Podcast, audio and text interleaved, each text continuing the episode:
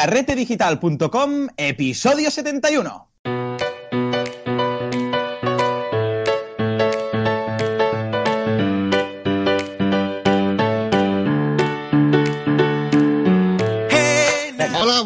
Días, buenas a todos. Estamos en el podcast de Carrete Digital y lo que habéis escuchado, bueno, pues no es una voz eh, nuestra, evidentemente, pero que seguro que más de uno de los que estáis aquí conoceréis eh, más que nuestras propias voces, porque estamos junto a Joan Boluda. Joan, bienvenido a nuestro podcast. Hola, ¿qué tal? Muy buenos días. Muchas gracias por invitarme. Bueno, pues eh, hola Marco, ¿eh? Buenos días, ¿eh? Gracias por saludarme ahí también. Hola, No, no, vale, vale. Aquí los invitados Hola. lo primero, sí, pero yo también estoy, ¿eh? Bueno, ya sabes que, que tengo una, una cierta una cierta dedicación especial a, a Joan, así que eh, siento dejarte hoy en un segundo plano, pero hoy el entrevistador es Joan y es el que va a aportarnos, ¿no? Eh, No solamente la alegría de su voz, sino también pues con su conocimiento aportarnos en este en esta pequeña entrevista que queremos hacerte, Joan, para enfocarlo un poquito a, a- sobre todo a estos profesionales que se quieren, eh, bueno, eh, amateur, ¿no? Que están comenzando en el mundo de la fotografía y quieren dar ese pequeño salto a- al mundo mundo profesional. Digo, bueno, qué mejor que, que hablar de esto que Joan, que hasta ahora ha sido, bueno, pues nuestro nuestra luz, nuestra, nuestra persona de referencia que hemos tenido siempre. Porque, como ya sabes, Joan, un pequeño inciso solamente antes de empezar, nuestro proyecto de carrete digital nació como un banco de pruebas de todo lo que tú decías. Yo cuando te conocí eh, hace un par de años, eh, di contigo, empecé a escuchar tus podcasts y digo, joder, es que hace todo lo contrario de lo que hago yo. ¿vale?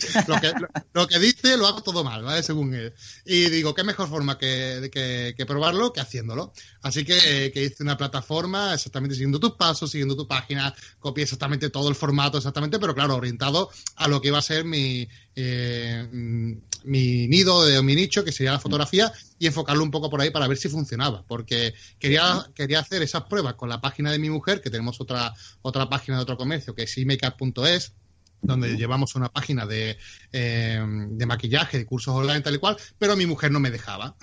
Vaya. No me dejaba Esto tocar me nada. pasa también con algunos clientes. No te lo tomes como nada personal, ¿eh? O sea, hay muchos clientes que les digo, tendríamos que hacer esto, lo otro y tal, pero no me dejan, no se atreven. O sea que es normal. Esto pasa en cualquier consultor. O sea que siéntete parte del, del gremio. sí, pero claro, es muy frustrante porque eh, digo, no, cariño, que estoy escuchando que esto dice que sí, que va, tal. Me dice, y me dijo ya, bueno, pues demuéstramelo. Y digo, bueno, pues nada, sí que todo este proyecto que a día de hoy han pasado ya dos años, ha ido tomando forma y ya hemos crecido bastante y llevamos, la, la verdad, que creemos que un buen camino para eh, el tiempo que llevamos de recorrido, pues eh, ha sido gracias a que fue, surgió todo con un banco de pruebas eh, de tus cosas, de tus cursos, de tus podcasts, de todo lo que tú contabas y se ha convertido pues en un proyecto Ah, que va bien, dando qué por sí solo. Así que eh, contento. Oh, qué bien. Ya te digo, cuando esta, estos testimonios que me pasáis de vez en cuando por correo, el día del evento, que también muchos, en muchos casos, pues me contaron lo mismo, algunos que se pasan, de hecho, testimonios por el podcast, me animan tanto, tanto. O sea, es como yo ya he hecho durante un tiempo de profesor de, eh, de clases particulares. Cuando, de hecho, cuando estaba en la carrera, en segundo de carrera, daba clases particulares a los de primero y tal. Y después, cuando venían con el examen, que habían sacado buena nota y tal, me sentía tan orgulloso y tan contento y tan, vamos, de verdad, ¿eh? Ta- tan bien que, que ahora me pasa un poco lo mismo, ¿no? Recuerdo esos momentos. O sea que, vamos, estoy felicísimo cada vez que alguien me dice, mira, he explicado esto y he montado esto y tal, que, que me siento partícipe del tema y, y, vamos, me dais fuerza y me dais energía para seguir haciendo lo que hago. O sea que, gracias y, y todos los que habéis hecho estas cosas, hacedmelas saber porque de verdad me animan, vamos, me animáis el día y la semana. Qué guay. Pues, eh, Joan, yo, eh, ¿sabes qué pasa? Que a, a Marco le damos cuerda y, y pues se puede Bueno, a tirar mí también, ¿eh? A mí podcast, dame, ¿sabes? dame un micro y, Y y ya no me callo ni bajo el agua. Dame un micro, un tazón de colacao y uh, todo el día. está. Eh, Sí, yo lo que sí que querría, lo que sí que querría es, eh, claro, damos por sabido que, que todo el mundo te conoce y seguramente Bueno, que todos sé los yo, que los que hablan un poco de los que traten el tema un poco de marketing online, eh, que sean emprendedores y tal, seguramente que sí que te tengan bastante controlado, pero yo creo que, que quizás hayan fotógrafos que hoy les interese el tema, pero no sepan bien bien quién eres y a qué te dedicas. Y Lo bueno, más normal del mundo. Vamos. Ya que te tenemos aquí, pues qué mejor que tú, en el sectorcillo, pues quizás sí, pero habrá mucha gente que no, ¿eh? es lo más normal. O sea que, bien. Pues sí, hombre, mira, yo soy consultor de marketing online. Bueno, soy Joan Boluda, consultor de marketing online y director de la Academia de Cursos en boluda.com. ¿vale? Entonces yo empecé un poco con el tema. Yo actualmente lo que estoy haciendo es formación y luego ah, consultoría como tal a clientes. La formación es a través de los cursos online que encontráis en boluda.com y luego lo que sería la consultoría ah, se hace por Skype se hace a través de correo electrónico con clientes que dicen, bueno, Joan, esta es mi situación y yo, está muy bien lo de los cursos, pero necesito ah, pues que, analices, uh, me diagnostiques qué es lo que pasa y elaboramos juntamente una estrategia y un plan de acción, ¿no? Y eso es lo que ofrezco como servicio. Yo empecé todo esto porque a mí siempre me ha gustado la programación muchísimo y en la carrera ganamos un premio, mi equipo, con, eh, que, daba Microsoft con la universidad y bueno, eso llevó una cosa, llevó a la otra, empezamos una empresa entonces en, dos, en 2000 1999, 2000, 2001, de temas de, programación web, pero bueno, luego la programación web pues se devaluó mucho a la, llegada de CMS y uh, front page y tal, y uh, derivé hacia el marketing online. Y claro, con, mi trasfondo de la carrera de marketing y de programación, pues mira, estaba vamos, en esa intersección, ¿eh? en esa sweet spot que se dice, en ese punto en el cual, pues mira, conociendo de programación, conociendo de marketing y de nuevas tecnologías, pues empecé con el, con el marketing. Y desde entonces, y encantado de la vida, tú. Imagínate, ya hace 17 años que empecé con esto, qué locura. Casi nada, ¿eh? ya ves, ya ves, ¿quién lo diría? ¿Quién lo diría? Pero bien, muy contento, ¿eh? Y un sector además que está muy, muy cambiante, porque cada dos por tres tenemos nuevas noticias, cosas que se tienen que ver y tal.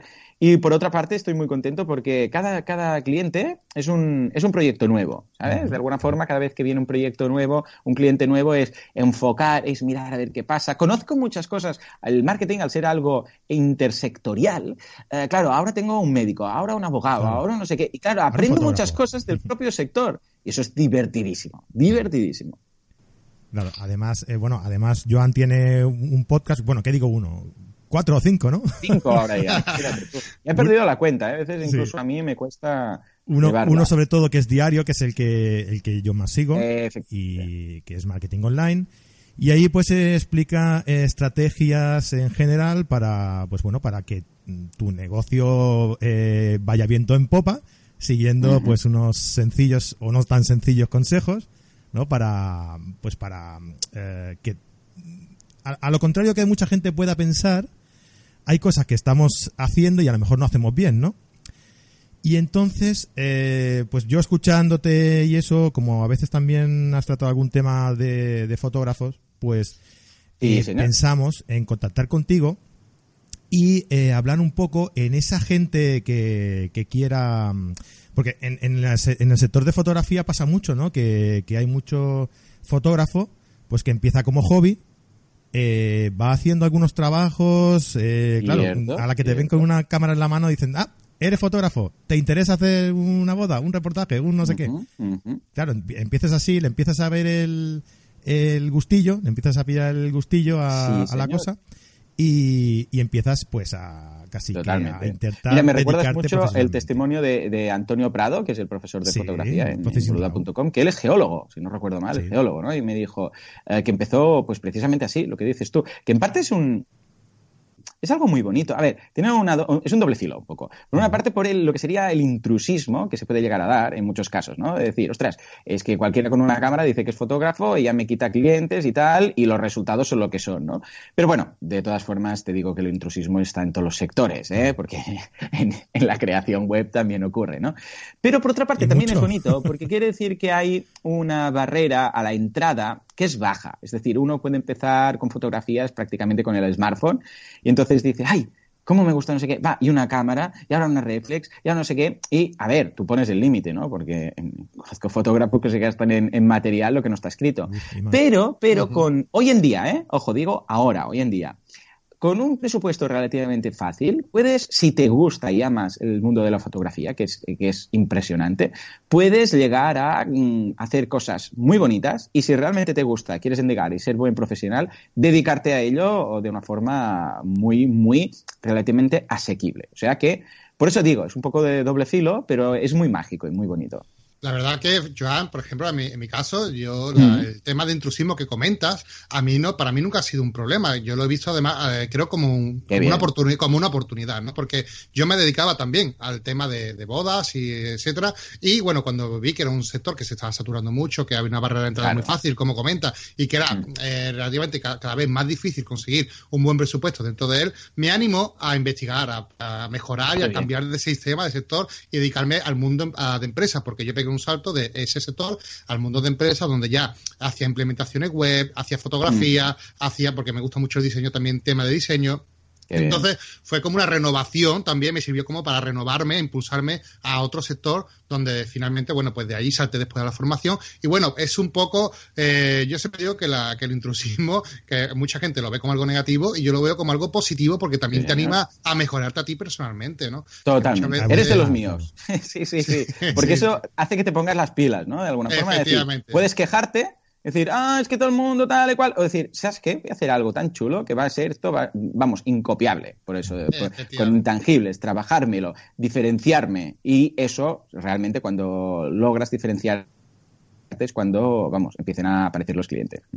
Efectivamente, además estábamos hablando de esto, eh, Frank y yo, hace 10 minutos antes de hablar contigo eh, por Skype, porque estaba, eh, hace poco vengo de Londres, de un viaje de Londres, y le estaba comentando la, la experiencia tan buena que ha sido viajar con Uber, que hace poco... oh, bueno, sí, me, me he llevado los cinco días utilizando Uber allí en, en, Londres y es una locura. Es que es normal que esa evolución que ha, que ha habido, se, o sea, que los taxistas o se ponen las pilas o se quedan fuera del mercado. Es sí, que, sí, sí, sí. Claro, es, mira, sí. es lo que decías. Es, o sea, es el ejemplo perfecto de lo que estábamos diciendo. ¿Qué pasa? Se, mm, a ver, la gente, yo, yo tengo amigos taxistas y lo entiendo, lo, lo mal que lo pasan, ¿no? Claro. Pero es, es o cambiar el sector. A ver, el cambio ya está. O sea, es inevitable. O sea, es como decir, cuando llueve, oh, puedes decir dos cosas. Dios mío, está lloviendo, qué mierda, no voy a salir, no sé qué, no sé cuántos. O decir, escucha, voy a poner un negocio de paraguas aquí que llueve mucho y tal y cual. Esto es un poco lo mismo, ¿no? Eh, el hecho es que esto es, un, es una realidad. Entonces, a partir de aquí, pues adáptate a ella o quéjate mucho y, y, y, muere o cierra el negocio, por decirlo así.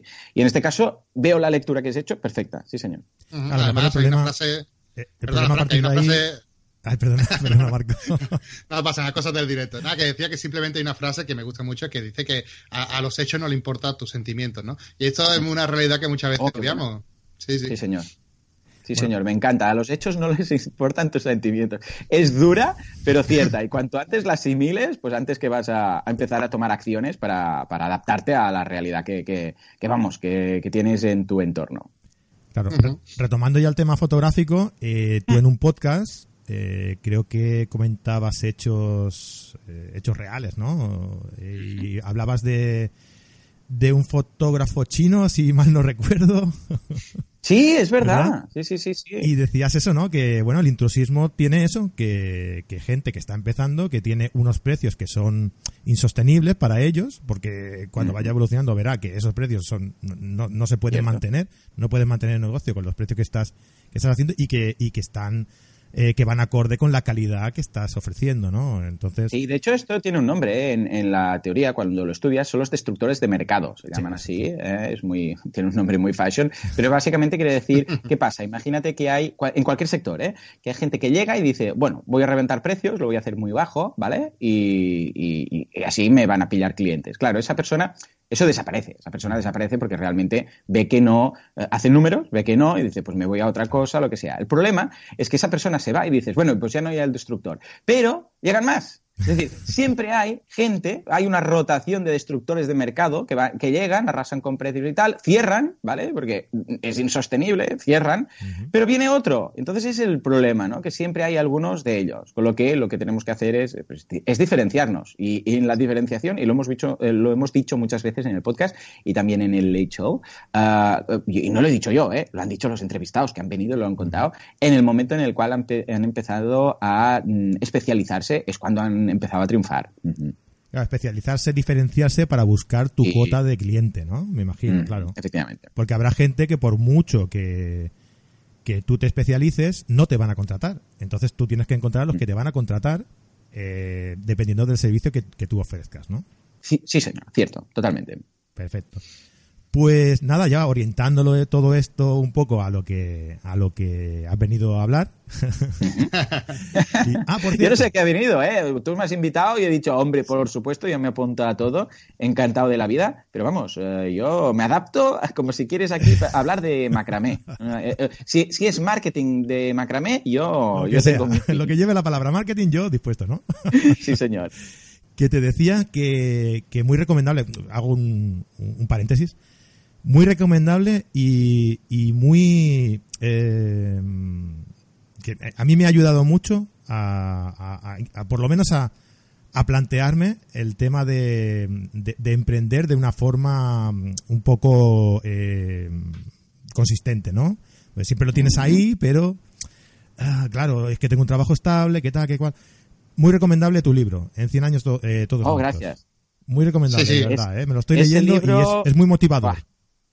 Ah, es que, mira, precisamente lo que, lo que buscaba. Te cuento que de, libros de emprendimiento hay muchos, muchos, muchos, y no digo que el mío sea el mejor, ni mucho menos, ¿no? Pero lo que pasa es que me daba cuenta que eh, hablaban del, emprendedor y de emprender como si estuviera algo totalmente despegado de, de ser persona y de ser humano y de la parte personal. O sea, un emprendedor tiene que ir contra viento y marea y tiene que tener un equilibrio con con su faceta mm, de, persona, ah, con su familia, etcétera, ¿no? Entonces, veía que había muchas cosas de gestión y tienes que hacer el DAFO, tienes que hacer esto, lo otro, pero le faltaba la parte personal, es decir, ojo, ojo cuando emprendes, ojo con la montaña rusa de eh, sensaciones que vas a tener, lo que siempre decimos, el efecto montaña rusa, que le dedico un episodio, eh, del, bueno, un capítulo del libro, en el cual hablo de esos altibajos que tienes, subidones, bajones, que un día estás, esto lo va a petar, otro día estás, Dios mío, ¿qué he hecho con mi vida? Ah, y a veces dentro del mismo día, lo que digo, ¿eh? O a veces por unas horas de diferencia, o a veces en una llamada, alguien te llama o recibes un WhatsApp de no sé qué y de repente un bajón, ah, el equilibrio que tienes que tener con la, con la familia en este caso, todo eso es tan importante como el DAFO. Es que siempre lo digo, es que ojo con estas cosas porque parece que la gestión va por un lado o la gestión de tu empresa o de emprender va por un lado y por otro lado está tu vida. No, no, no. Es lo mismo, es lo que decimos en el libro del síndrome de Peter Parker, ¿no? Que Spider-Man es un éxito en las portadas de los periódicos, es un crack, los niños quieren ser un Spider-Man, es su héroe, y por otra parte, Peter Parker es una desgracia de persona humana, eh, sus, padres están muertos, su tío murió por su culpa, no tiene un duro, no le valoran en el trabajo, es un desastre. Y resulta que, spoiler, spoiler, es la misma persona, Spider-Man y eh, Peter Parker. Aquí pasa exactamente lo mismo. Podemos ser muy buenos empresarios, pero estar cargándonos nuestra familia. O sea que, ojo, ojo, con estas cosas, ¿no? Y precisamente esto es lo que quería con el libro, ¿no? Hacer esa llamada, y por eso de ahí el nombre, en 100 años todos muertos, ¿no? El decir, eh, ojo, esto se acaba, señores. Estamos aquí para disfrutar de lo que hacemos. Como el trabajo es una parte importante de nuestras vidas, vamos a suponer que le dedicas ocho horas, ¿eh? Puedo decir algo. Esto, ocho horas estás durmiendo y 16 horas estás despierto, aproximadamente de las, ocho, de las 16 horas que nos quedan, la mitad, 50% del día, por decirlo así, o sea, la mitad de tiempo que estás despierto, estás trabajando. Con lo que, ah, por favor, algo que te guste haz algo que te guste. Y emprender es algo que mucha gente lo tiene como esa espinita clavada, ¿sabes? Es decir, ay, yo quisiera emprender, pero no sé qué, no me atrevo, no sé, no, no, tienen el síndrome del impostor y no se atreven porque dicen, se piensan que no son suficientemente mm, listos o hábiles o tal. Y eso, eso es precisamente lo que hace que no emprendan. A esas personas son a quienes yo les dirijo el libro. Ojo, si una persona es feliz con su trabajo de 8 a 5, de 8 a 6 o lo que sea que esté haciendo de horario y, o es funcionario, está encantado de la vida, adelante, ¿no? Pero el resto de personas, creedme, si siempre que habéis querido emprender y no os atrevéis, queréis ser vuestros jefes, queréis, da igual, ¿eh? montar una empresa con más personas, tenéis que hacerlo, porque es que si no, el libro empieza así, empieza precisamente hablando de otro libro, que es un libro que escribió una enfermera que trabaja en, Londres, en una enferma, en, una, en un hospital en, en, la planta de enfermos terminales, ¿no? Entonces escribió un libro contando cuáles son esas cosas que la gente se arrepiente de no haber hecho eh, a lo largo de su vida, horas antes de morir, días antes de morir. Ellos saben que se están muriendo, saben que tienen las horas contadas, y le contaban a esta señora, eh, pues precisamente, eh, qué es lo que se arrepentían. Y la primera de todas era no haber hecho lo que ellos querían, sino lo que los otros esperaban de ellos. esto es muy triste.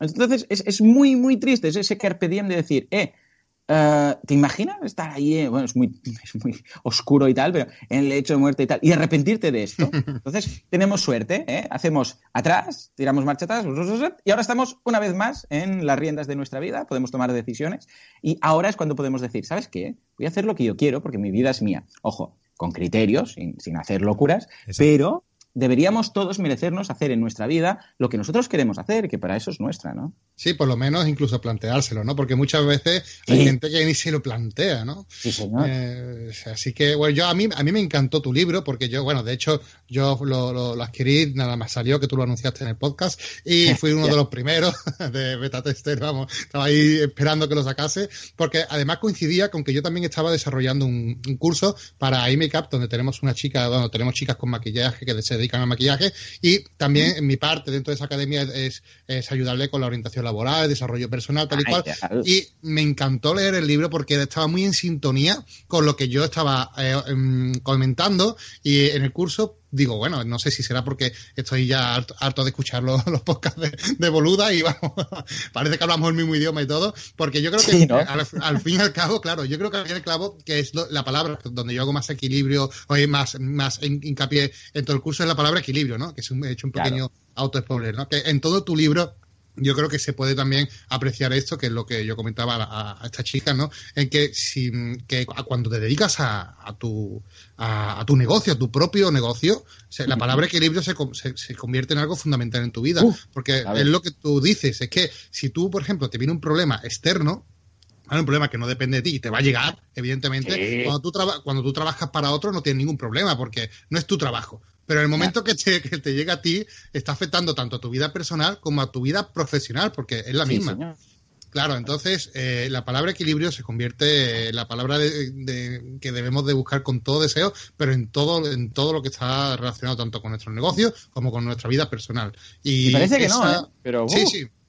Sí, sí, parece que no, pero desde fuera la gente puede pensar, uy, pues si esto no, ya lo mm. controlo, no sé qué, no hay no, no, no, uy, cuando te metes, sobre todo todo, ¿sabes cuándo? Cuando empiezas a ganar dinero ya un poco más en serio. Porque mira, si es una afición, ¿qué tal? Sacas cuatro duros y tal, y dices, bueno, escucha, si hoy no tengo que trabajar, no trabajo, si esto no tal, cual. Pero en el momento en el cual tú empiezas a sacar ya dinero en serio y te das cuenta que dejar hoy, por ejemplo, de trabajar tres horas o dejar de trabajar un fin de semana, igual son 100 euros, 300 euros, 1000 euros. Claro, entonces dices, ostras, ¿y si trabajo un día más y gano 1000 euros más? ¿Vale? Entonces, entonces es cuando empiezas ya a decir dónde está el límite y donde tienes que tener clarísimo dónde está, porque si no te lo planteas, mal asunto. Claro, claro. Y también, no sé, no sé, mm, Joan, una pregunta que te quería hacer también en relación con esto. Eh, mm, nosotros animamos mucho en el curso de esto que te comento a, la gente a también a restablecer emocionalmente su vida también un poco, porque eh, no puede ser, yo por lo menos pienso, creo, que no puede ser emprendedor si eh, te llevas mal con la gente o tienes un carácter muy agrio, o que, ¿sabes? Que tienes que también buscar un equilibrio porque todos esos problemas también van a afectar al fin y al cabo a tu trabajo. Totalmente, totalmente. O sea, eh, tienes que tener, o sea, yo creo que todo emprendedor tiene que tener una cierta facilidad de trato al público, por decirlo de alguna forma. Porque sin ella, o sea, mm, o sea que, estamos perdidos, básicamente, porque vas a tener que lidiar con, mucha gente que simplemente no puedes eh, obviarlo y decir, bueno, pues esto no me interesa, porque estás tú ahí y tienes que dar eh, el callo ahí y tienes que contestar y tienes que tratar con clientes. Ah, hombre, yo no te digo que a medida que vayas evolucionando y tengas gente que se pueda encargar de esto, puedas fichar a una persona que se dedique solamente de trato al público o proveedores y tal. O cuando empieces, pero cuando empiezas, empiezas solo. Y cuando empiezas solo, tienes que saber un poco de todo. En ese caso, eh, lo que dices tú, tienes que saber tratar una de las. Eh, es que el emprendedor tiene que ser un poco un Superman, ¿eh? Porque había este ejercicio de decir en la universidad que, que nos decía, ¿qué debe debería ser un emprendedor? ¿Qué, cualidades debería tener? Y empezamos a cada uno a decir, pues tiene que ser valiente, tiene que ser no sé qué, trato al público, tal. Y empezó a salir una lista y al final, claro, el profesor hacía este ejercicio para al final decir, bueno, ¿qué? Eh, el emprendedor tiene que ser un Superman, ¿no? Porque tiene que tener esto, lo otro, paciencia, tal cual. Pues sí, no todos lo tenemos todo, pero sí que cada uno, y en el Late Show esto lo hemos visto, cada uno tiene pues sus puntos fuertes y es lo que se debe ir trabajando, ¿no?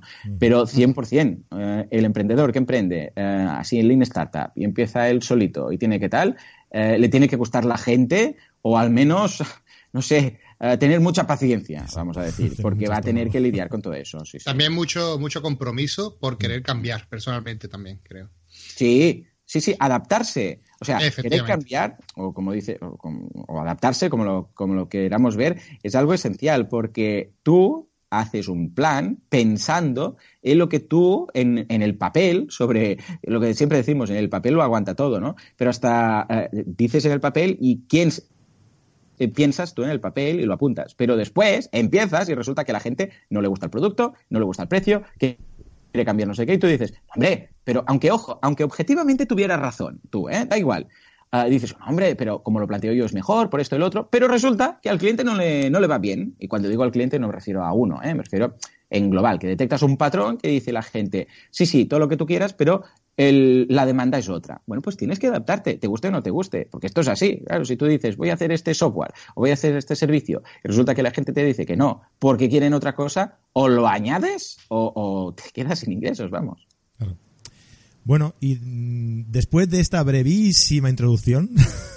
sí, exactamente. Es lo que te digo. A mí me dan un micro y venga.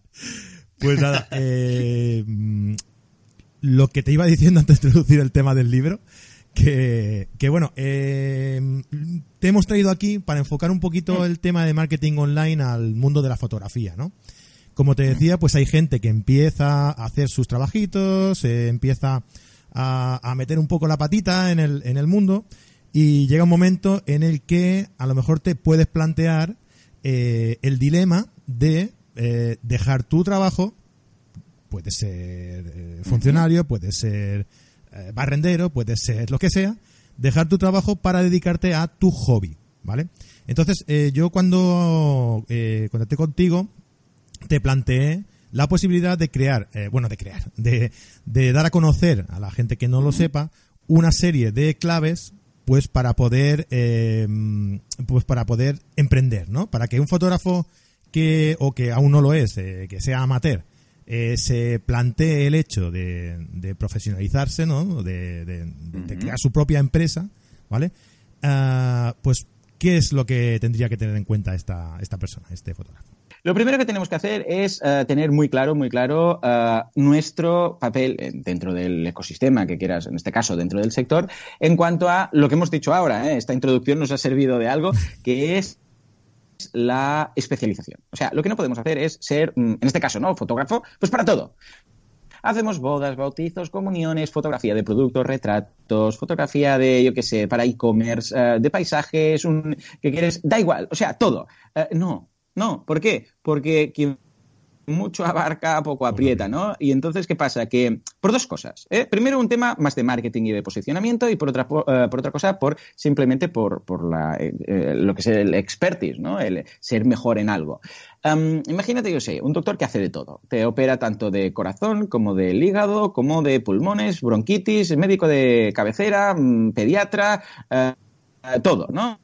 Y cirujano plástico, todo. Eh, claro, eh, pongo este ejemplo porque es un ejemplo que, como todo el mundo conoce la medicina y los doctores y tal, pues rápidamente van a ver el paralelismo, ¿vale?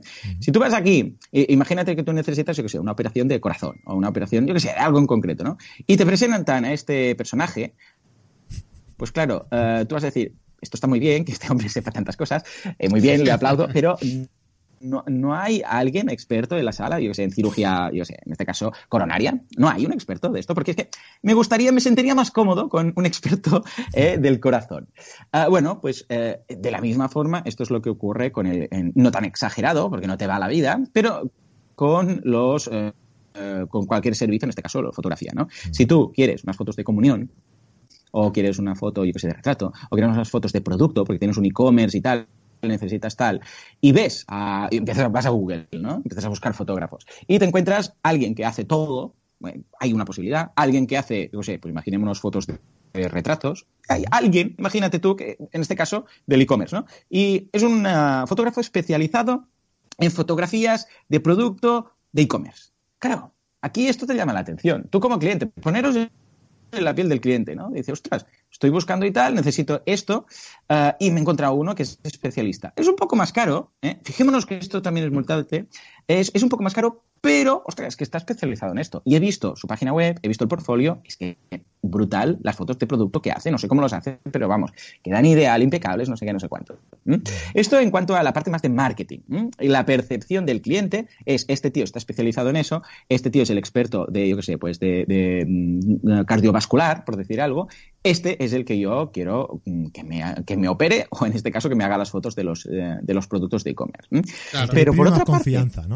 Claro, lo transmites. Pero es que, ¿por qué lo transmites? Porque podríamos decir, oh, esto es simplemente marketing, ¿no? Porque claro, yo elijo, no, no, no. Pero aparte, más allá del tema, es por qué. Porque esa persona, imagínate ese mismo médico, ¿no? Que hace todas esas cosas. El que lo hace todo. Al final del año habrá operado a dos del corazón, habrá hecho tres operaciones, yo que sé, de trasplante de algo, habrá, o sea, habrá hecho tres cosas de cada, ¿vale? Pero ¿qué ha pasado con el experto cardiovascular? Pues que durante el año habrá hecho, yo no sé, 200 operaciones, 300 operaciones. No sé, ¿eh? estamos poniendo un ejemplo fácil, que, los médicos que me están escuchando que no se pongan las manos a la cabeza. Pero me refiero, todo lo que habrá hecho habrá sido en su nicho. ¿Eh? ¿Y eso qué hace? Tras que tú cuando estás todo el día operando corazón, te haces experto, no es que lo transmitas, es que es verdad. Pero esto pasa en cualquier cosa. Cuando tú haces únicamente un tipo de, no operación, sino un tipo de servicio, te vuelves experto en eso y conoces más. Simplemente por el hecho de haberlo hecho tantas y tantas veces, por el mero hecho de la repetición y de que ves un caso y ves otro. Y en este caso, el, fotógrafo de producto, ¿qué habrá pasado? Pues un día habrá visto que el, foto, el producto cuando es plano, que sé, no queda tan bien la foto foto que mm, con un ángulo y tal y habrá dicho, pues mira, pues entonces voy a, eh, lo probé un día con este, funcionó muy bien, lo voy a probar con este también. Claro, te haces experto en eso. Es decir, que son ambas cosas. Y esto también pasa en el marketing online. Si uno hace todo, pues claro, hace, no, no, email marketing, marketing de contenidos, eh, afiliados, eh, haces todo y dices, es, el peligro ese de servicios de marketing 360 grados, lo ofrecemos todo. Eh, ya, claro. ¿Y en qué eres experto? Porque si al, fin del año has hecho, eh, lo que decíamos, tres campañas de email marketing, dos campañas de afiliados, tres campañas de influencers, o eres un experto solamente en influencers y que cada día estás hablando con influencers, conoces los precios, sabes cómo va, claro, al final del año igual has hecho, yo sé, pues 40 campañas y sabes muchísimo más que un generalista. Esto pasa exactamente igual en el mundo de la fotografía. ¿Por qué? Porque cuando alguien busca, encuentra un experto en algo especial, eh, por, ejemplo, mi mujer, cuando ahora el peque, eh, Sam, que tiene año y pico, pues le quiso hacer una sesión de fotos ahora por Navidad y tal. Y buscó, cuando buscó, buscó un experto en fotografía para niños. ¿Por qué? Porque cuando fuimos tenía ahí todo el tinglado montado, tenía ah, ah, cosas para que jugara el niño, tenía ahí una, una, foto, una pantalla, una tele con unos dibujos animados para que el niño se quedara ahí absorto mirando los dibujos mientras tal. La forma como le hablaba la, chica, ¿no? Decir, ay, no sé qué, vamos a hacer esto, tal, ah, que parecía casi casi que una guardería, ¿no? Claro, fíjate, esto es lo que se busca. Un fotógrafo generalista, por decir algo, pues claro, al igual tiene un iPad con la patrulla que niño de fondo, más el no sé qué, y sabe tratar al niño y tal. Eh, con lo que fijémonos, yo entiendo, ojo, y con esto te, prometo que acabo mi disertación. Yo, yo entiendo, y esto me, me, pasó a mí y a todos los alumnos de la carrera y cuando lo estudiamos, ¿no? que lo primero que piensas cuando piensas en especializarte es voy a perder clientes. Porque dices, si yo lo ofrezco todo, todo el mundo que necesite algo de fotografía me va a contratar. Si yo digo solamente fotografía para niños, voy a perder el 99% de la otra gente que no va a querer fotografía por niños. Bueno, aunque fuera así, ¿eh? primero, bien, eso es bueno. Y segundo, con ese 1% ya vives, ¿eh? O sea, no, estás, no, estamos hablando de, no es que yo solo hago fotos a niños en, yo qué sé, en que vayan en pañales, en bicicleta, y esto lo tenemos que rodar en, en el desierto de Almería. No, ¿eh? Estamos hablando de un evidentemente tienes que elegir un nicho que tenga una masa mínima de mercado, una masa lo que se llama la masa crítica mínima de mercado, como para que tú puedas ofrecer ese servicio. Si dices, no, yo solo hago esto tan concreto, ¿qué tal? Hombre, o tienes ahí un gran margen o ya me explicarás, ¿no? Pero por un poco de sentido común, eligiendo un buen nicho en el cual, ojo, tú te sientas cómodo, porque no, no, puedes forzarlo. Si no te gustan los niños, no te hagas fotógrafo infantil. Si no te gusta ir a hacer bodas, bautizos y comunidades, no lo hagas. Elige eso que te gusta, con lo que te eh, dices, ostras, pues mira, yo fotografía de producto. Pues sí, porque conozco un fotógrafo de producto que, que, se lo pasa bomba y ahora estaba haciendo unas fotos a unos bombones y tal y decía, ostras, es todo un... un... se lo pasaba bomba él, ¿eh? Pues decía, es todo un, una problemática, porque claro, con los focos y tal, se derriten y no sé qué. Y bueno, era todo un... lo tengo que poner en el congelador y entonces sacar. Pero eso se lo pasaba bien haciendo eso. ¿eh? Eso es lo que te vas a pasar haciendo el resto de tu vida. Con lo que busca algo que te guste mucho y especialízate. Y con eso, vamos, eh, ya verás como de alguna forma van a desaparecer muchos clientes, pero los que te encuentren de ese nicho, vamos, van a pagar por tu servicio y van a pagarlo incluso con un precio superior. ¿Por qué? Porque están hablando con un especialista, alguien que les va a solucionar eso. Lo que quieren es esa, esa, sesión de fotos con el niño, que se lo ha pasado bien, que ha quedado guapo, que se lo ha entretenido y no ha pasado por un trauma, y aunque haga falta pagar un poco más por eso, se paga. Una vez se ha entendido esto, el tema está encarriladísimo. O sea que lo primero de todo sería elegir el sector, elegir el nicho, elegir tu especialidad. Joan, esto es un poco también eh, un, fallo que cometemos mucho, sobre todo porque pensamos, cuando empezamos a, este, nos decidimos ¿no? a, crear un negocio, pensamos más en qué crear que en pensar cómo busca un cliente, ¿no? O qué busca el cliente. Porque si tú realmente piensas que busca un cliente, tú no buscas, quiero un fotógrafo para todo. tú no buscas nunca así. Claro, entonces eh, simplemente es que muchas veces tenemos la mentalidad puesta, oh, es que quiero ofrecer todo para hacer de todo, para llegar a todo el mundo. Ahora sí está muy bien, pero teóricamente está muy bien, pero en la práctica realmente eh, nadie busca así, nadie eh, actúa así y no vas a llegar a ningún lado, ¿no? Entonces simplemente es pararse un poquito a pensar y ponerse en la piel del cliente para saber mm. qué hace falta y qué, cómo llegar a él, que muchas veces no, no, no lo hacemos, ¿no? Que es lo que comentas. Es, vital. Lo que dices de ponerte la papel, en el papel del cliente, en la piel del cliente, es vital. Porque muchas veces, mm, lo que dices tú es que simplemente ni, ni se nos ocurre, ni lo pensamos. Y tenemos que pensar, ¿realmente alguien busca fotógrafo para todo? No, un fotógrafo para cubrir sus necesidades. O sea que en ese aspecto, clave, eso es, eso es vital. Y luego lo que tiene que hacer, evidentemente, es transmitir todo eso a, nivel eh, web o a nivel para que la gente lo vean. ¿eh? No, no, no, solamente vale decir, bueno, yo soy fotógrafo especialista en tal, sino transmitirlo a través de la web con portfolio, con las palabras correctas, con el posicionamiento, para que cuando busquen, no fotógrafo, sino fotógrafo para niños, fotógrafo para producto de e-commerce, eso es lo que tiene que potenciar. Eh, eh, perdón, eh, Frank iba a decir Joan. Joan, que tengo una preguntita también, porque en el sector, por ejemplo, de, la fotografía, están también por el, por el tipo de negocio que es y por las costumbres que se suelen hacer dentro de este mercado, ¿no?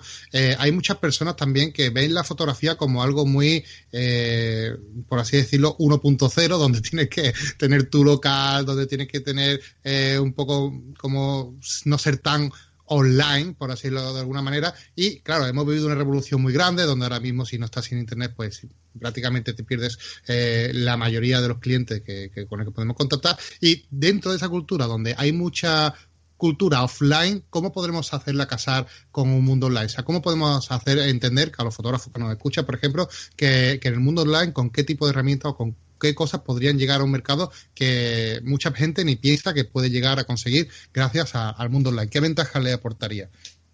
Efectivamente, pues bueno, hay muchísimas cosas, ¿no? A ver, eh, lo que dices tú, lo primero de todo, tenemos que pensar que el, fotógrafo es un mundo, o, el sector fotográfico es un mundo que viene del brick and mortar, ¿eh? del, de lo que sería el, la, un sector tradicional, físico, con tienda, para... Bueno, de hecho, venimos del revelado fotográfico, o sea, venimos de cuando la gente iba con su carrete, que habían revelado ahí, bueno, que habían rebobinado con la cámara, iba y lo entregaban y decían, pues mira, quiero las que me los reveles, después te da los negativos y ahora quiero una copia de esta y tal, ¿no? Imagínate tú, de dónde venimos, ¿no? Entonces, claro, aquí ha habido un proceso de reconversión eh, en una parte, por una parte un poco obligada, sobre todo en el caso de pues, las tiendas de revelado fotográfico que ahí han desaparecido ya directamente, pero algunas se han reconvertido y han aparecido nuevos servicios como los álbumes online, de decir, pues mira, tú me mandas las fotos y te mando el álbum estilo Hoffman y todas estas cosas, ¿no? O sea, que vemos que ahí está. Y pasa lo mismo con el tema del, del fotógrafo, o sea, el fotógrafo ahora eh, tiene que pensar, a ver, cada uno tiene que poner un poco sus límites en cuanto a geografía, porque, porque una cosa que sí que tiene actualmente el, sector es que tú tienes que ir a hacer la foto, ¿vale? O sea, tienes que presenciarte donde sea para poder hacer esa fotografía. Con lo que hay una parte, por decirlo así, geográfica, que esa es inevitable. Es decir, tú no puedes decir, bueno, pues escucha, yo si vivo en Almería y me voy, esta mañana me voy a hacer unas fotos a, yo qué sé, pues a, La Coruña y después vuelvo y tal, ¿no? Porque eso, eso lo complicaría. Con lo que sí que, sí que tiene en parte una, una cierta restricción geográfica, pero dentro de la geografía y de, lo, de, donde tú quieras moverte, hay muchísimas posibilidades, muchísimas opciones a hacer, ¿no? Por una parte, ah, a ver, sí que sería, a ver, yo estoy hablando del que quiere hacer las fotos, ¿eh? Después hay servicios añadidos o servicios extra, es decir, yo sé, pues el revelado cuando digo el revelado me refiero al revelado digital, ¿eh? O al tratamiento de fotos, que todo esto también se, se podría ofrecer mucho. De gente que dice, pues mira, tengo estas fotos que me han hecho, pero las quiero poner bonitas, las quiero hacer el tratamiento, ¿no? Que se hace eh, a nivel de colores, de textura, etcétera. Quiero trabajar todo esto, porque simplemente unas fotos en RAW, pues ya me explicarás qué haces con eso, ¿no? Y alguien, pues, y esto sí que no tiene fronteras, o sea, tú puedes enviar los archivos RAW a quien sea que, para que te haga el, revelado digital final y eso sería una posibilidad y ahí no habría tope.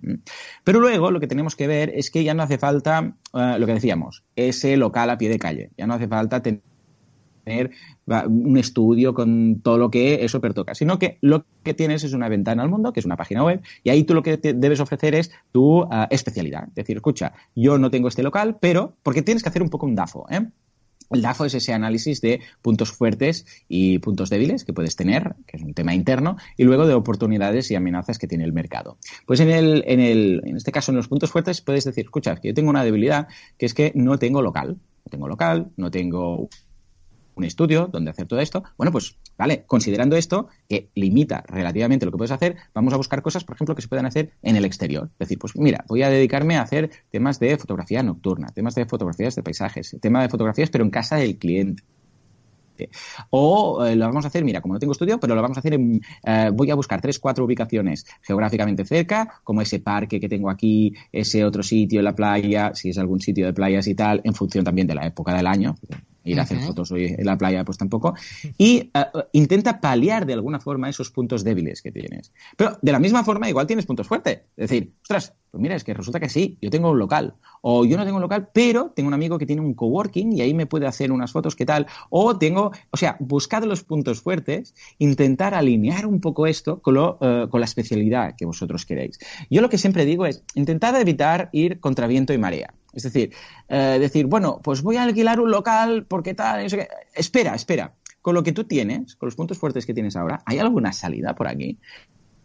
Luego ya llegará la reinversión, ya llegará el local, ya llegará todo lo que quieras, ¿no? Pero inicialmente eh, podemos, con lo que tenemos Lean Startup, con lo básico, montar algún tipo de servicio. Entonces, si es que sí, tirar por ahí, ¿no? Porque es que si no, te metes en deudas, te metes en gastos, no ves el retorno de la inversión, te pone nervioso y al final las fotos no salen bien, ¿no? Por decirlo así. O sea que yo lo que diría es, eh, intenta buscar y transmitir a través de tu página web esos puntos fuertes que tú tienes y potenciar eso. ¿Por qué? Porque es como te vas a sentir más cómodo y cómo vas a tener una jugada más fácil. ¿Mm? Claro.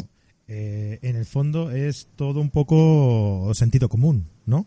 Sí, Totalmente, pero es que no hay ¿eh? sentido común, Fran. Es que no hay, no hay sentido común. O sea, en muchas ocasiones, a ver, yo cuando la cuando hablo, a ver, no es que seamos tontos, es que simplemente nos hace ilusión, creemos que las cosas se hacen de una forma y en realidad eh, el marketing no deja de ser sentido común eh, aplicado a, la última instancia, ¿no? A ver, te, te, cuento, la gente, eh, pues cuando hablo con, con, los emprendedores y con mis clientes, en muchas ocasiones les, yo mismo, a través de estas preguntas que les voy a hacer, porque me vienen con un plan y me dicen esto y tal y cual, y les planteo, a ver, ¿y no sería mejor hacer, por ejemplo, esto, o a través de preguntas, ¿qué crees que busca, como ahora, ¿no? ¿Qué crees que busca tu cliente? ¿Qué tal? Y eso, de alguna forma, les ordena, que es lo que a veces hace falta, es, les ordena un poco esas ideas, les ordena un poco esos pensamientos. Y es cuando ellos dicen, ah, claro, lo que dices tú, ¿no? Ah, claro, es que es de sentido común, ¿no? Ah, claro, es, que es así. Cuando tienes la respuesta es muy fácil. Sí, sí, sí, porque es que realmente, y, y, yo también en muchas ocasiones pienso y monto algo y tal, y luego cuando lo, lo, analizo en frío digo, a ver, pero esto no vale la pena hacerlo así o sería mejor hacerlo de esta otra forma. Pero cuando alguien te abre los ojos es cuando te das cuenta de lo, fácil que era y del sentido común que tenía. Entonces, yo lo que digo, para, darnos cuenta de ese sentido común, lo más importante es, sobre todo, sobre todo, sobre todo, no cerrar nuestra idea, nuestro proyecto, lo que sea, a nosotros mismos y no compartirlo con nadie. ¿Por qué? Porque cuando tú lo compartes, y la gente, digo esto porque la gente se piensa que cuando comparten una idea se la van a quitar, ¿eh? se la van a robar, uy, no, porque esto sí lo digo, entonces otro lo hará y tal, incluso en, vuestro sector. Igual ahora alguien dice, mira, voy a hacer una web de tal que haga esto, pero no lo voy a decir a nadie, ¿no? ¿Por qué? Porque... Mm, eh, claro, me van a copiar. Os aseguro que la gente no copia. ¿eh? O sea, esta idea, seguramente puede tener alguien, se le habrá ocurrido a 50 más antes. Lo que pasa es que no lo han hecho. Realmente, la está en la ejecución de la idea, no en la idea en sí, ¿no? Entonces, yo lo que diría es compartirla con todo el mundo, porque igual resulta que hablando con tres, cuatro personas pueden pasar dos cosas. Primera, que os lo descarten, porque os dirán, uy, pero esto nunca pagaría por este servicio. Vale, si es uno, puede ser, ¿eh? Mi padre siempre es el abogado del diablo. Cuando le presento alguna idea de negocio siempre me dice, uy, no, no, no. El día que mi padre dice, ah, pues sí, eso triunfa. Bueno, pues hablar con esos abogados del diablo, hablar con esas personas de confianza y tal, y a ver qué os dicen. Si lo dice una, bueno, puede ser, pero si lo dicen tres, cuatro, escuchad, que aquí tenemos un problema, ¿no?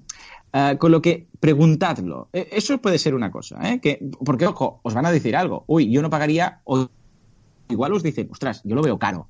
O te dicen, ostras, yo no, pero porque tal, porque hay este otro producto que quizás utilizaría antes. Y entonces analizar eso, es decir, a ver cómo yo podría no ponerme al mismo nivel que ese producto o no ser un producto sustitutivo de ese otro que me están mencionando. O la otra cosa que puede ser que es que te digan, ostras, fantástico, lo veo ideal, pero lo importante es conocerlo ahora.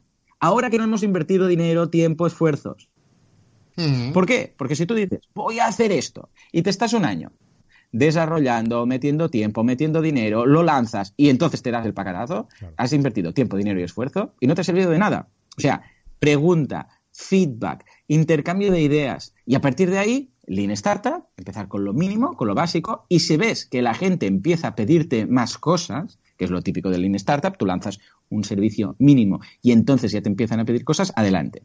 En este caso, imagínate lo que decíamos, ¿no? De alguien que se quiere especializar con niños. Hombre, no hace falta que compres un chiqui park ¿eh? para hacer esto. Primero empieza pues bueno, un local voy a poner, yo qué sé, un fondo de una pared, unos fondos divertidos y tal, y a ver qué pasa. Y entonces un padre te dirá, ay, yo qué sé, un día tendrás una sesión y verás que el niño pues no está por la labor. Oh, escucha, y sí, y el padre sacará el móvil o el iPad, el padre que está ya en tercero de paternidad, ¿no? Y eh, se lo pondrá así en el aire y el niño se quedará embobado viendo la patrulla canina en el iPhone del padre y dirás, tate, esto está bien, voy a comprar una pantalla. Por ejemplo, el peluquero donde van mis, bueno, la peluquería donde van mis peques, tienen iPads y tienen la patrulla canina y cuatro o cinco de estos de, los que están de moda en el momento en, eh, em, delante de donde le están cortando el pelo al niño, ¿vale? Bueno, eso les, les, mm, vamos, les hipnotiza, ¿vale? Y piensas, ostras, qué bien, qué bien que vengo aquí y tienen las pantallas estas y el niño está ahí mirando los dibujos y tranquilamente le están cortando el pelo porque si no el niño no se está quieto, no sé qué, es un drama, lo coges, llora, tal.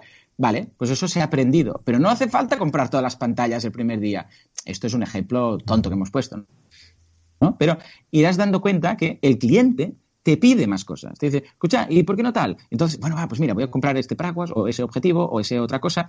Cada uno lo debe llevar esto a su sector, ¿no? Y esto es el Lean Startup. Empieza con lo mínimo y si hay interés, la gente te compra y te pide algo extra, no hay ningún problema. Entonces sí, cuando la gente te lo pide, entonces sí, tú invierte y compra ese equipo, ese Zoom, ese objetivo o ese lo que haga falta. Pero no empieces comprándolo todo porque no sabes ni si lo vas a usar. O sea, es un poco la, experiencia, ¿no? Que te va dando los, pasos a seguir, ¿no? Totalmente, totalmente. De hecho, Lean Startup es, una vez más, lo que dice Fran, sentido común. O sea, es no lo compres todo, compra una cosa que sea más o menos versátil, mira si funciona y a partir de ahí, con la experiencia, lo que dices Marco, pues entonces ya vas comprando ah, lo que haga falta ah, a nivel de herramientas o de conceptos o de técnicas a aplicar. Y otra pregunta que te quería hacer, porque no sé si te habrá pasado a ti, yo supongo que sí, pero por mm. ejemplo nosotros en los cursos que nosotros ofrecemos eh, y eh, mm, topamos con estas personas que quieren eh, desarrollar su propio, que se animan, ¿no? o tienen pensado llevar su propio proyecto, nos encontramos siempre con dos perfiles ¿vale? Que es o están infravalorados o sobrevalorados. Gente que no se valora casi nada y tiene mucho miedo a todo, o gente que se creen Goku y que saben que lo van a hacer todo bien. Madre mía, sí señor, sí señor. eso de infravalorar es lo que se llama, ah, que también lo comento en el libro, el, el, el síndrome del impostor. El síndrome del impostor es cuando alguien, imagínate a alguien, yo que sé, que se ha dedicado a la fotografía como hobby hasta el momento. Y el tío resulta que lleva 5 o 6 años, pues dedicándose como hobby, ¿eh? podemos decir, a la fotografía. Y claro, esa persona sabe mucho, porque ha ido mejorando, ha ido haciendo, ha ido, yo sé, aprendiendo técnicas, ¿vale? Pero ¿qué pasa? Que como ha sido desde un punto de vista de hobby, no le ha dado la importancia del el nivel profesional en el que se encuentra. ¿eh? Claro, es mi hobby, no sé qué. ¿Y qué piensan? El síndrome del impostor quiere decir, hombre, yo no tengo el nivel, yo no tengo uh, el nivel del suficiente, por decirlo así, como para cobrar por estos servicios. ¿Cuántas veces ¿Eh? escuchado ¿Quién me iba a pagar a mí para una... Claro, sí señor, más de lo que, se, de lo que nos podemos pensar, porque cuando lo ves desde el punto de vista del otro, dice, hombre, no, pero si el nivel está ahí. Ya, ya, pero cuando eres tú que tienes que decirle a, a, yo que sé, a un amigo, a quien sea, págame tanto por la sesión de fotos, yo que sé, del nacimiento del crío, ¿vale? Por decir algo, ¿eh? Uh, claro, piensas, no, hombre, si yo no, no soy un profesional. Sí que lo eres. Lo que pasa es que no lo sabes.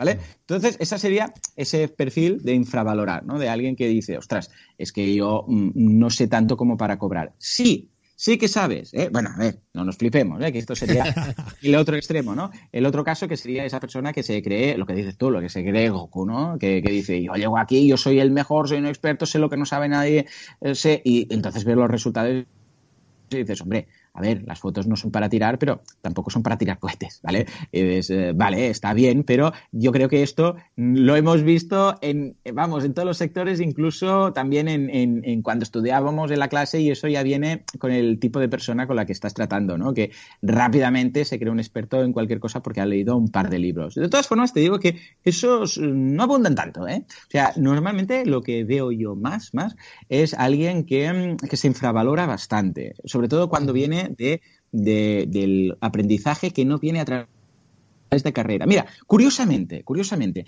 el que ha hecho un máster normalmente tiene un poco los humos más subidos. ¿eh? O sea, esa persona que ha hecho un máster en alguna carrera y tal, que no ha hecho nada de práctica, que, ha hecho toda la teoría y que viene con el máster de no sé qué universidad o de no sé dónde eh, en el tema de emprender, ¿eh? sobre todo te digo, y tal, pero que no ha tocado. Es como si alguien se hubiera leído, imagínate tú, muchos libros de, o hubiera hecho un máster de fotografía de algo y no hubiera tocado la cámara, ¿vale? Esa persona se ve ahí en un pedestal, ¿no? En cambio, la persona que ha estado, que no ha hecho la carrera, tiene en parte esa, se infravalora en parte porque tiene esa espinita, ¿no? De decir, es que yo no he hecho una carrera, es que, bueno, pues es que ¿En qué mundo estamos? ¿Y qué? O sea, llevas siete años haciendo fotos y me estás diciendo que, ah, es que yo no tengo una carrera. Eh, una carrera son tres años, ¿vale? Y, una gran parte es eh, relleno de relleno. Hay algunas asignaturas que son vitales y en ciertas carreras, pero ya sabemos cómo funciona. La educación es un negocio más, como cualquier otro. Se tienen que poner asignaturas para rellenar, poner más créditos y cobrar más. Esto no, lo estamos descubriendo, ¿eh? ya lo damos por sentado. Bueno, pues me ocurre esto. Fíjate que muchas personas que no han hecho tanta práctica y han hecho algún máster o algo, algo en alguna carrera o en alguna universidad fashion, ah, se creen un poco mejor de lo que alguien que ha estado, que tiene, vamos, el culo pelado de montar empresas y cosas y tal, que es mucho más austero y mucho más humilde y que se piensan que no, son, que no son tan expertos. Y luego, cuando los comparas, dices, madre mía de Dios, este que tiene toda la experiencia del mundo, que no se sabe vender o no se atreve. Y este otro que acaba de salir de la carrera, que no tiene experiencia, pero que como tiene el título, se piensa que se va a comer el mundo y si no vigila, se la va a pegar a la primera. ¿no? O sea que sí, es cierto. ¿cómo, cómo, cómo regulas tú esto en estos dos tipos de clientes, por ejemplo? ¿Cómo hace que, que llegue a ese equilibrio del que estamos hablando?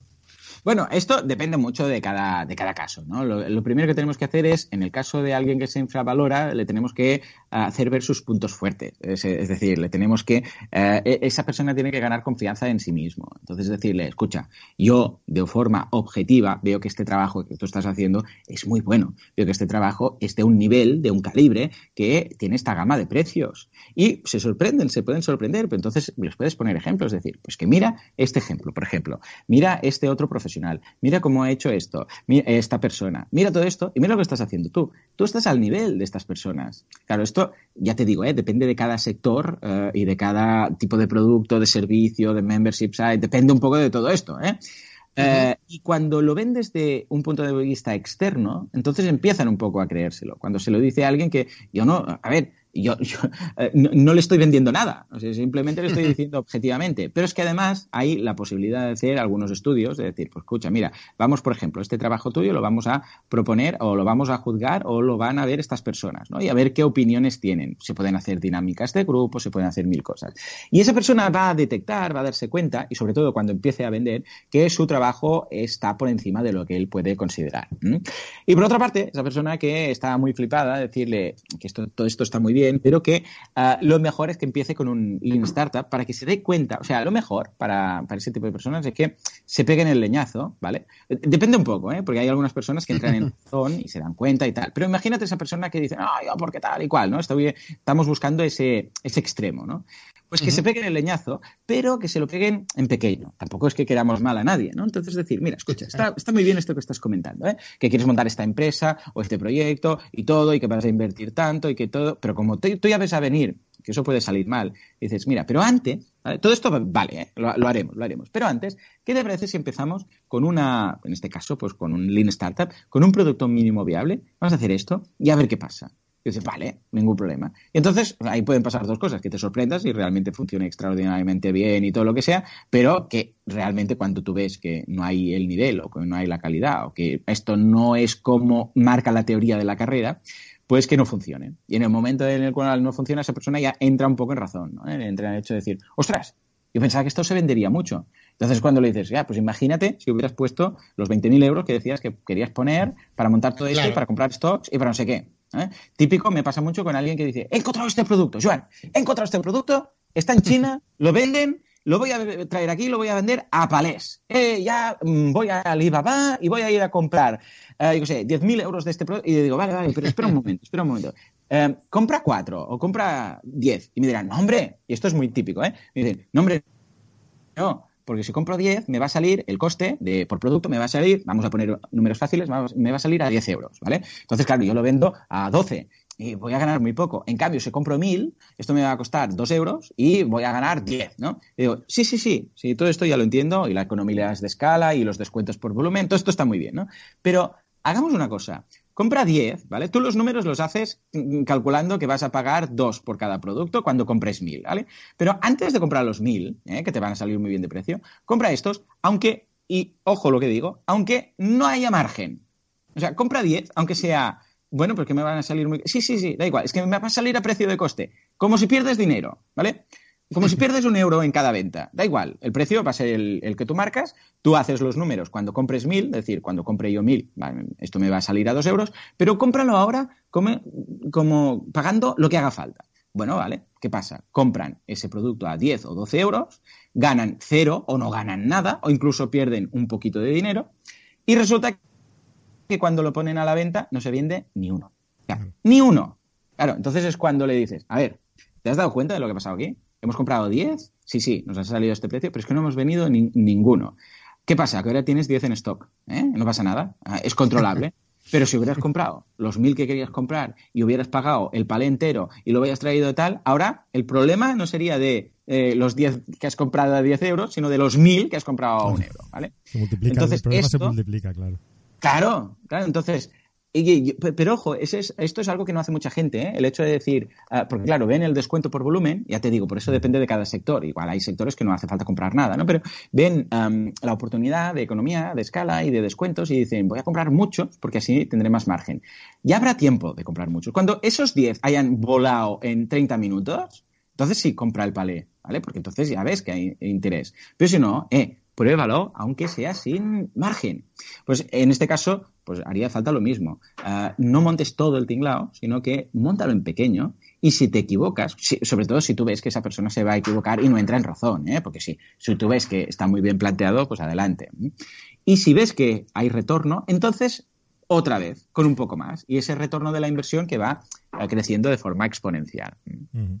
Claro, entonces cuando, cuando un fotógrafo ya ha pasado, bueno, ha pasado de un estatus a otro, ¿no? Digamos, de, lo que sería ah. amateur, ha intentado eh, entrar en, el mundo profesional. Eh, una, un problema que normalmente hay es el de hmm. la difusión, ¿no? Eh, los fotógrafos tenemos pues un mundo ah. inabastable de, de recursos para, para darnos a conocer, pero seguramente muchas veces no es tan fácil como nosotros lo vemos, ¿no? Puedes decir, mira, pues voy a subir esta foto a Facebook o esta foto a Instagram, lo va a petar, me van a venir de todos sitios, me la van a comprar, me van a contratar y luego la subes y como esto se valora en, en, likes, ¿no? y dices, bueno, pues esto no ha llegado a nadie mm, y, esta fotografía es mucho mejor que la de X señor, la de fulanito, que, la ha subido y, lo están llamando de todos sitios para hacer trabajos de todos sitios y, yo tengo el mismo nivel ¿no? que esta persona, pero mm, no acabo de llegar hasta, hasta donde está él en estos momentos, ¿no? Eh, eh, ¿Por qué podría ser esto, John? Sí, esto, a ver, pasa, pasa algo. En muchas ocasiones esto es como un desfile de modas, ¿no? Siempre mm. me preguntaba yo de pequeño, ¿por qué las modelos que están aquí, los modelos, esto que se lleva tan raro, es no es lo que lleva la gente en la calle, ¿no?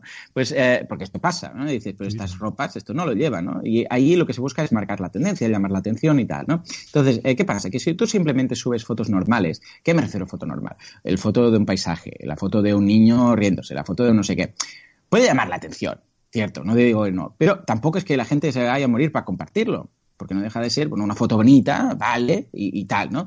¿Qué es lo que tenemos que buscar aquí? Tenemos que, eh, y esto en muchos campos, ¿eh? Tenemos que buscar algo que llame la atención, ojo, aunque no sea lo que después el cliente va a querer. Esto es un poco contradictorio, porque dices, pero a ver, yo no voy a subir este tipo de fotos si después resulta que no son las que hago.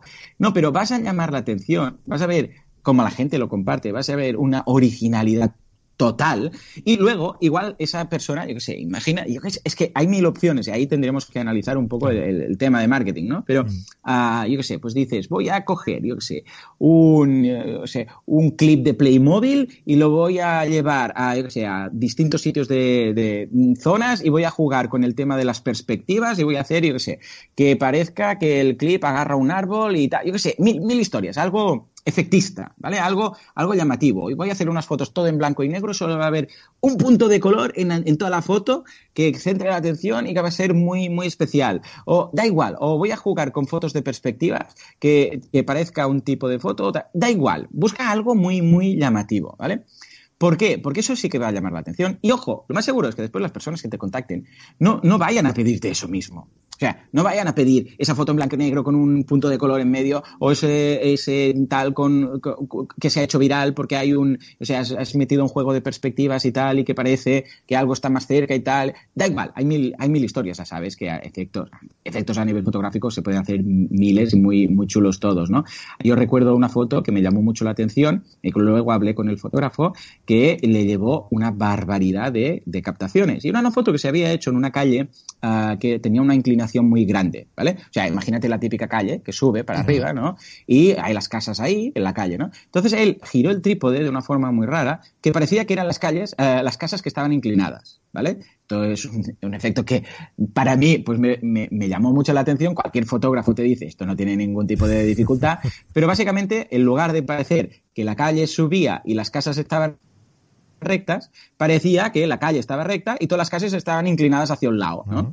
Pero estaba hecho con mucha gracia, ¿no? Pues esa foto, claro, es una foto puntual, es efectista, es divertida, la gente lo empezó a compartir, a compartir, y yo le contacté y le dije, hostia, esta foto, ¿qué? Y me dice, esta foto me ha generado, era un tío belga, si no recuerdo mal, y me dijo, esta foto me ha generado más clientes que todo lo que he hecho en el resto de la vida en, en cualquier tipo de promoción, ¿no? Pues fíjate, llama la atención y preguntas, hostia, ¿quién es este tío? ¿no? Entonces lo contactas, te suena, en, el caso de fotografía, ¿eh?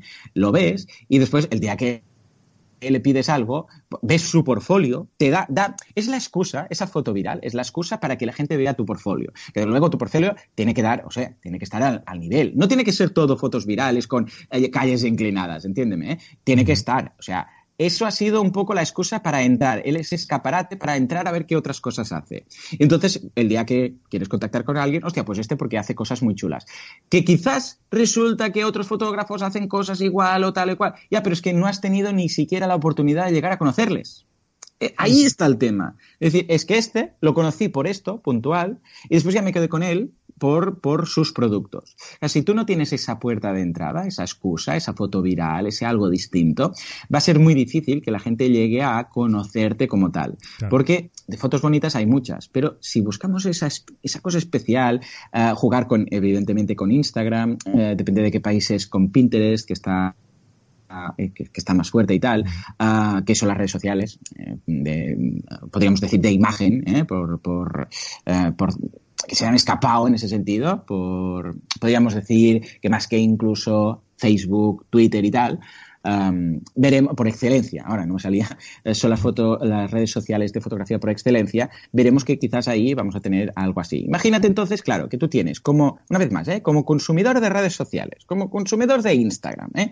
tienes eh, dos fotógrafos a elegir para seguir, ¿eh? que puedes seguir a los dos, pero vamos a suponer que tenemos dos, ¿no? Uno que hace fotos bonitas, que puede estar bien, y otro que hace fotos, eh, fotos podríamos decir originales. Esa foto que ha jugado con una perspectiva, con un cambio, con un, yo qué sé, cualquier cosa.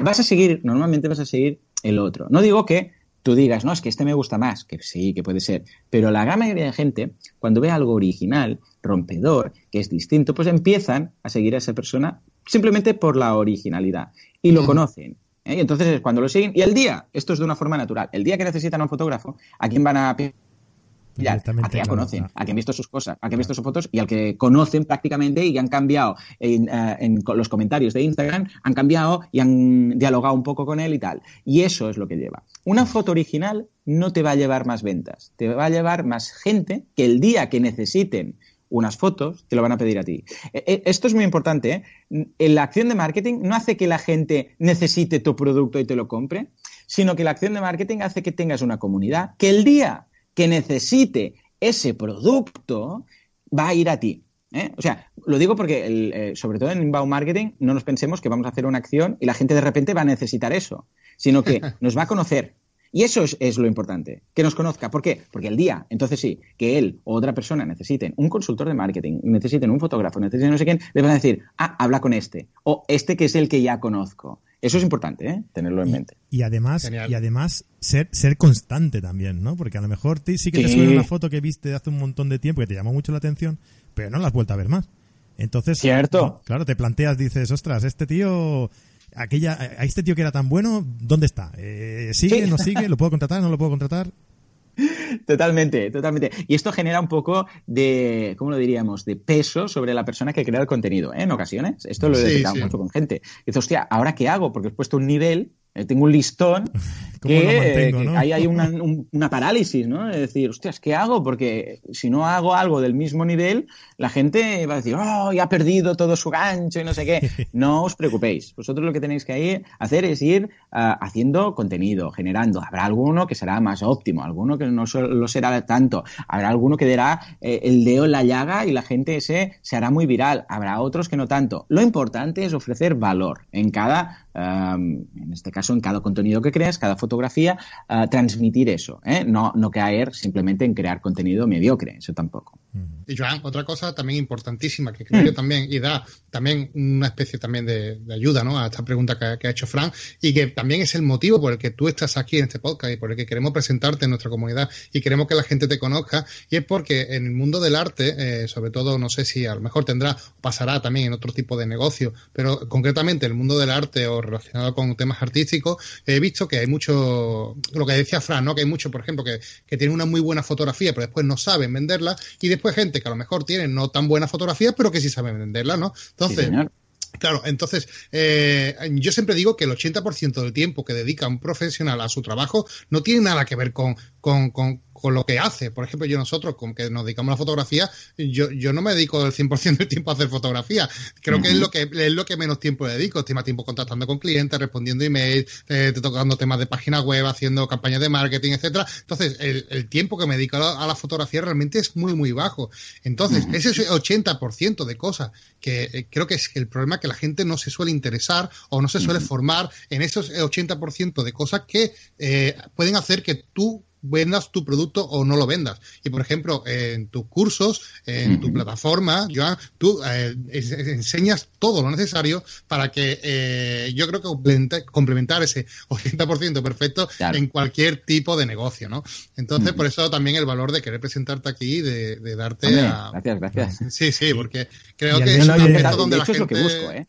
Sí, sí, perfecto. Y el 20% no, digo que es lo que busco, es, esas personas, lo que dices tú, que, que no, no, no están especializadas en, montar, eh, son buenos fotógrafos, son buenos cocineros, son buenos artistas, son buenos escritores, son buenos algo que dicen, escucha, que yo no, no soy empresario, yo no soy eh, programador, yo no soy tal, yo simplemente me gusta esto en concreto. Pues eh, ofrecerles eso, ¿no? Todo lo que necesitan para montar su negocio online a nivel de, ostras, que yo no sé copywriting, bueno, toma aquí un curso de copywriting, que yo no sé montar un e-commerce, toma aquí el curso de e-commerce, eh, yo no sé, y que cada uno elija, claro, ahora hay más de 2.000 vídeos, más de 130 cursos, o sea, no se, no se tienen que hacer todos, hay de programación muy avanzados que seguramente no hará falta, ¿no? Pero sí que esas personas que Ah, lo que dices tú, pues mira, yo hago, me dedico parcialmente a hacer fotos y tal y cual y estoy pensando en montar algo. Hombre, pues mira, echa un vistazo al curso, por ejemplo, de, creación de negocios online y el curso de, por ejemplo, de, de montar un e-commerce y con esto, mira, pues ya empiezas, ¿no? Y ya lo vas montando poco a poco, porque es que si no, vamos, es que no podemos ser expertos de todo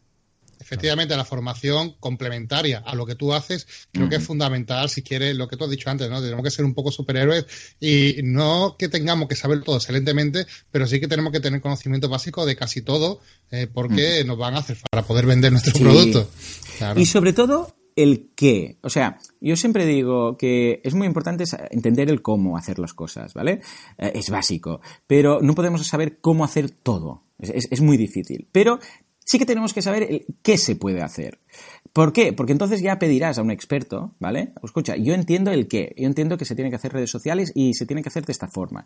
Si tú ya sabes el qué y por qué es tan importante, el, qué y el por qué, luego si tú ah, llega el momento que ya has, llegado a un nivel que ya, yo sé, de programación ya no das a más, es decir, que ya no puedo, yo no soy ingeniero, ¿no? Bueno, entonces, al menos, a través de un curso, a través de la formación, a través de lo que sea, sabrás que se puede pedir a alguien que haga eso y lo que implica ¿eh? Porque es que si no sería, sería muy loco, ¿no? Yo, yo por ejemplo, en, en, contabilidad, yo no me hago la contabilidad, ¿no? Hay una asesora que me lo hace. Entonces, pero sé cosas, sé eh, sé lo básico, entonces es cuando lo hablo con ella y lo que se tiene que hacer.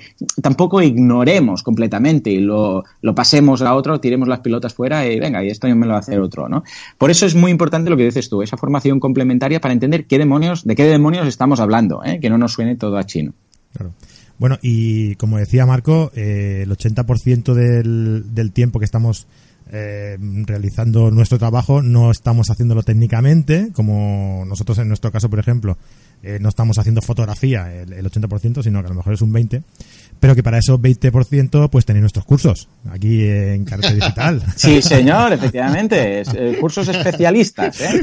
es verdad, en muchos casos se debe empezar por un básico y hay un momento en el cual dices, bueno, esto ya, el nivel de esto ya, ya, ya, lo tengo superado, ¿no? Y en ese caso es cuando entráis vosotros al ataque con los cursos especializados, ¿no? Ya lo he es normal. ¿has visto? ¿Eh? Que algo se me va quedando. Ahí, sí, señor, bien, bien metido ahí. claro que sí, claro que sí. Bueno, Joan, oye, pues. Fíjate que es un nicho donde estáis vosotros, pero que seguramente, estoy seguro y convencido que la gente os pide cosas más concretas y más específicas, y decir, y de esto un curso más especializado y un curso, un curso más avanzado. Y, o sea, cuando hay feedback, porque puedes pensar, ostras, de fotografía habrá un momento que lo, habré contado todo. No, estoy seguro que no. ¿Es así o no? ¿O me equivoco? Correcto. Le estaba, diciendo Marco, le estaba diciendo a Marco ahora, digo, ¿ves? ¿Ves cómo es eso?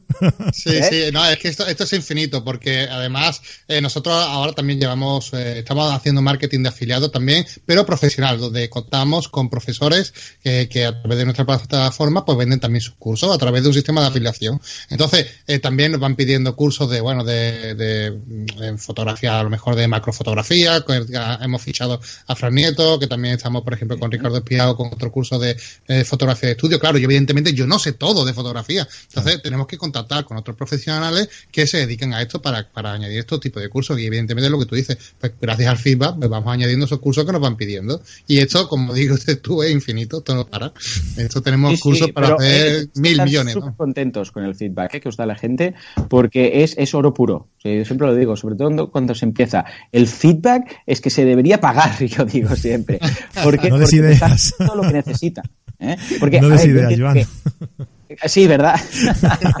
pues, eh, idea de negocio, ¿eh? Oh, mira, una idea de negocio chula. Apunta, apunta. Podría analizar ah. De, de uh, feedback profesional, o sea, gente que se apunte y de feedback a ideas de negocio a cambio de, de remuneración. Mira. Sería interesante, ¿eh? ¿Eh? Uh, bueno, ya, ya la analizaríamos, ¿no? Pero, ¿por qué lo no es por una opinión de una persona, es que si de repente a ti te dicen, mira, estos son lo que piensan 100 personas que están haciendo el curso Claro. y detectas, por ejemplo, que esas 100 personas uh, que están haciendo vuestros cursos, yo qué sé, pues 50 o 60 os han, a, han, pedido un curso más específico de cómo hacer, yo qué sé, fotografías nocturnas, ¿eh?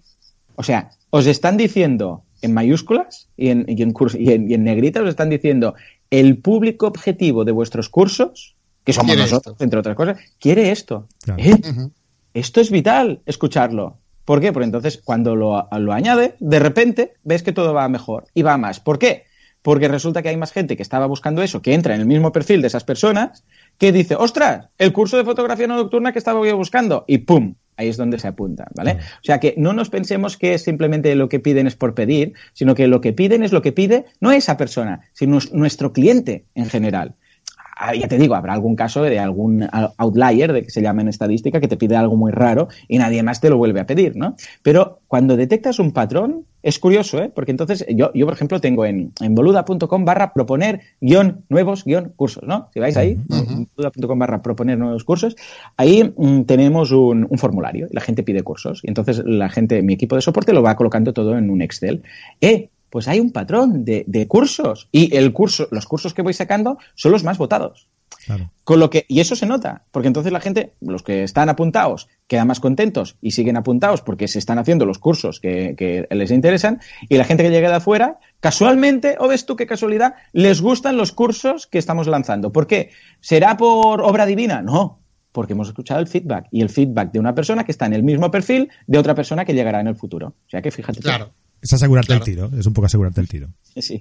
Otra idea de negocio bueno. que se me ocurre, Joan, es... A, ver, eh, a, a Frances se le ocurre todo el día que escuche tu podcast una idea de negocio. Sí. Lo tengo frito, Marco. Eso suele pasar. a mí a me ver, tiene loco, a mí me tiene loco ya. A ver pues si os idea... presentáis con alguna de esas ideas a, a, los premios Emprende Online de este año, ¿Sí? ¿no? digo yo. Eso también se lo he dicho. Eso también se lo he dicho. Vale, sí, me, también, también, también, lo tenemos apuntado. Venga, genial. Pues, pues digo que otra, otra idea de negocio que se me ocurre es eh, cobrar a los que a los que te proponen hacer eh, podcast de una hora y pico. Ah, amigo. bueno, de hecho, hoy yo creo que, que, lo haremos y nos pasaremos. ¿Cuánto llevamos? Ya más de una hora. ¿no? Una hora y veinte casi. Madre mía, Por eso, entonces, si quieres, si quieres concretar alguna cosilla, Juan. Ay, Juan. Sí, pues, por lo menos eh, decirnos, decirnos dónde pueden encontrarte la gente, ¿no? Que no te conoce, a lo mejor que, que algún despistado habrá, ¿no? Dónde pueden encontrarte, qué es lo que ofreces y esas cosas, pues Bueno, muchas gracias, muchas gracias, hombre. Claro que sí. Mira, no, lo, encontráis todo en boluda.com. Básicamente es lo que hemos dicho antes y tampoco quiero hacerme pesado. Pues son los cursos de marketing online, desarrollo web. Son cursos para emprendedores, ¿eh? para los que quieren emprender o los que ya están emprendido y quieren mejorar un poco. Pero la idea es eso, lo, lo que decíamos. Es lo que necesitas sin quedar cojo, porque cuando alguien monta, yo sé, un negocio, va a tener que hacer la página web, pero también va a tener que hacer influencers, eh, o, o quizás quiere hacer un poco de influencers, o quiere darse a conocer a Facebook, o quiere hacer un poco de AdWords o simplemente quiere hacer un copywriting bueno y debes pensar, ostras, ¿esto cómo lo hago? ¿no? Entonces, la idea es que tiene ahí todas las herramientas, todos los conocimientos para montar un negocio y si encuentra que falta algo, pues que me lo diga y yo lo añado. ¿eh? Y lo encontráis todo ahí en, en boluda.com. Y simplemente lo que quiero hacer es una llamada a todas esas personas que están escuchando esto, que están pensando que emprender es, es muy difícil, o que emprender es imposible, o que no se ven capaces de emprender. Uh, creedme, uh, os digo algo, los emprendedores, y trabajo con muchos, y en el Late Show podéis ir, echar un vistazo en, en YouTube, si buscáis Late Show Marketing Online, estoy ahí. Ah, mira, esta, este mes vamos a grabar el programa 200, ¿vale? Ya, 200 ah, emprendedores que han pasado y cada uno con sus inquietudes, con sus miedos, con eh, sus formas de trabajar, acojonados, con su montaña rusa de sensaciones y de eh, sentimientos. Eh, creedme, el, el, que emprende no lo, no lo tiene todo claro. No es una persona que digas, ostras, que ves el gran empresario, ves el Steve Jobs y tal, y dices, yo es que no. No, no, es gente con miedo gente que se equivoca, es gente que lo prueba, es gente que tal. son personas humanas, normales. Es que si miráis, me gusta mucho el hecho básicamente por eso, porque se ve que es un tío normal. No es alguien que dice, no, es que yo he nacido en una familia de ricos y tengo 10 millones aquí para invertir. No, no, no. Es gente que decía, pues yo no tenía ni un duro. O es gente que dice, que me quedé sin trabajo y monté esto para probar. Es gente que dice, no sé, empecé con 50 euros y un cupón de AdWords. Claro, es, es gente así, que tampoco digo que hayan montado imperios, ¿vale? Pero que se están ganando la vida con esos pequeños negocios. O sea que realmente, si realmente, realmente no estáis emprendiendo por miedos y porque pensáis que no sois válidos o no estáis capacitados, eh, creedme, repensadlo, porque los emprendedores, a menos que ya lleven muchos años haciendo algo y tengan unos eh, ingresos sostenibles y tal, eh, cuando montan algo no saben para nada si va a funcionar o no. Y tienen muchos, mm, muchos miedos, muchas inquietudes. O sea que es normal. Es normal. ¿eh? Pues Joan, si, te parece, dejamos todos los enlaces, la he hecho a tu página, todos los vamos a, dejar en nuestra entrada de, de, carta digital para que te puedan encontrar. Y eh, voy a proponerte dos cosas. Uno es que como tú sueles hacer en tu página, ¿no? Que sueles regalar un mes de formación, ¿no? A tu curso, nosotros vamos a regalar un mes de, de tu curso de boluda.com. ¡Qué bien! Qué bien. eh, eh, espera, espera, espera, eso no me lo has dicho a mí, ¿eh? No, no, se me ha ocurrido. ¿eh? vamos a regalar un mes eh, entre nuestros suscriptores, ¿vale? Entre todos los suscriptores que tenemos, pues vamos a coger a uno y le vamos a regalar un mes de formación en los cursos de, de Boluda para que, que vean lo, lo, lo, que ofrece, que es una pasada. Y por oh. cierto, yo soy suscriptor tuyo, como, como no puede ser de otra forma, de hace mucho tiempo. y además soy de lo, de lo fijo, ¿eh? De lo que si, si llevan cuatro meses sin entrar en tu página, no pasa nada, que pago con gusto, ¿eh? Porque te lo debo. También con el afán de ayudar, ¿eh? Y, esa gente, doble abrazo. Porque mucha gente dice, Joan, mira, entro puntualmente o hace mucho tiempo que no entro, pero es que eh, es como una contribución a que sigas haciendo el podcast y que todo eso sea sostenible. Y vamos, tiene mucho mérito. A que muchas gracias, Marco, de verdad. Y por, último, me gustaría hacerte una invitación, a ver si, como has empezado el podcast, a ver si te atreves a cerrarlo con una invitación para que dejes un comentario en nuestro... Por supuesto que sí. que sí. Mira, mira, eh, sí, muchísimas gracias por todo, por vuestra asistencia, por estar ahí al otro lado, por vuestras valoraciones de 5 estrellas en iTunes, vuestros me gusta y comentarios en iBox. ¿Por qué? Porque sin vosotros esto no podría ser lo que es. Estarían aquí, pues en este caso, Marco y, Fran hablando, pero sin la audiencia esto no tendría sentido. Esto no sería lo que es. Esto simplemente no, sería. muchísimas gracias. muchas gracias, ya, muchas gracias. Muchísimas gracias, Joan, por estar por aquí con nosotros. Un placer, siempre que quieras. Nos vemos, un abrazo fuerte. Igualmente, un abrazo y felices fiestas. Muy bien, y a los oyentes, pues nada, nos vemos la, la semana que viene en un nuevo eh, programa de carretedigital.com. Venga, hasta luego, adeu, adeu.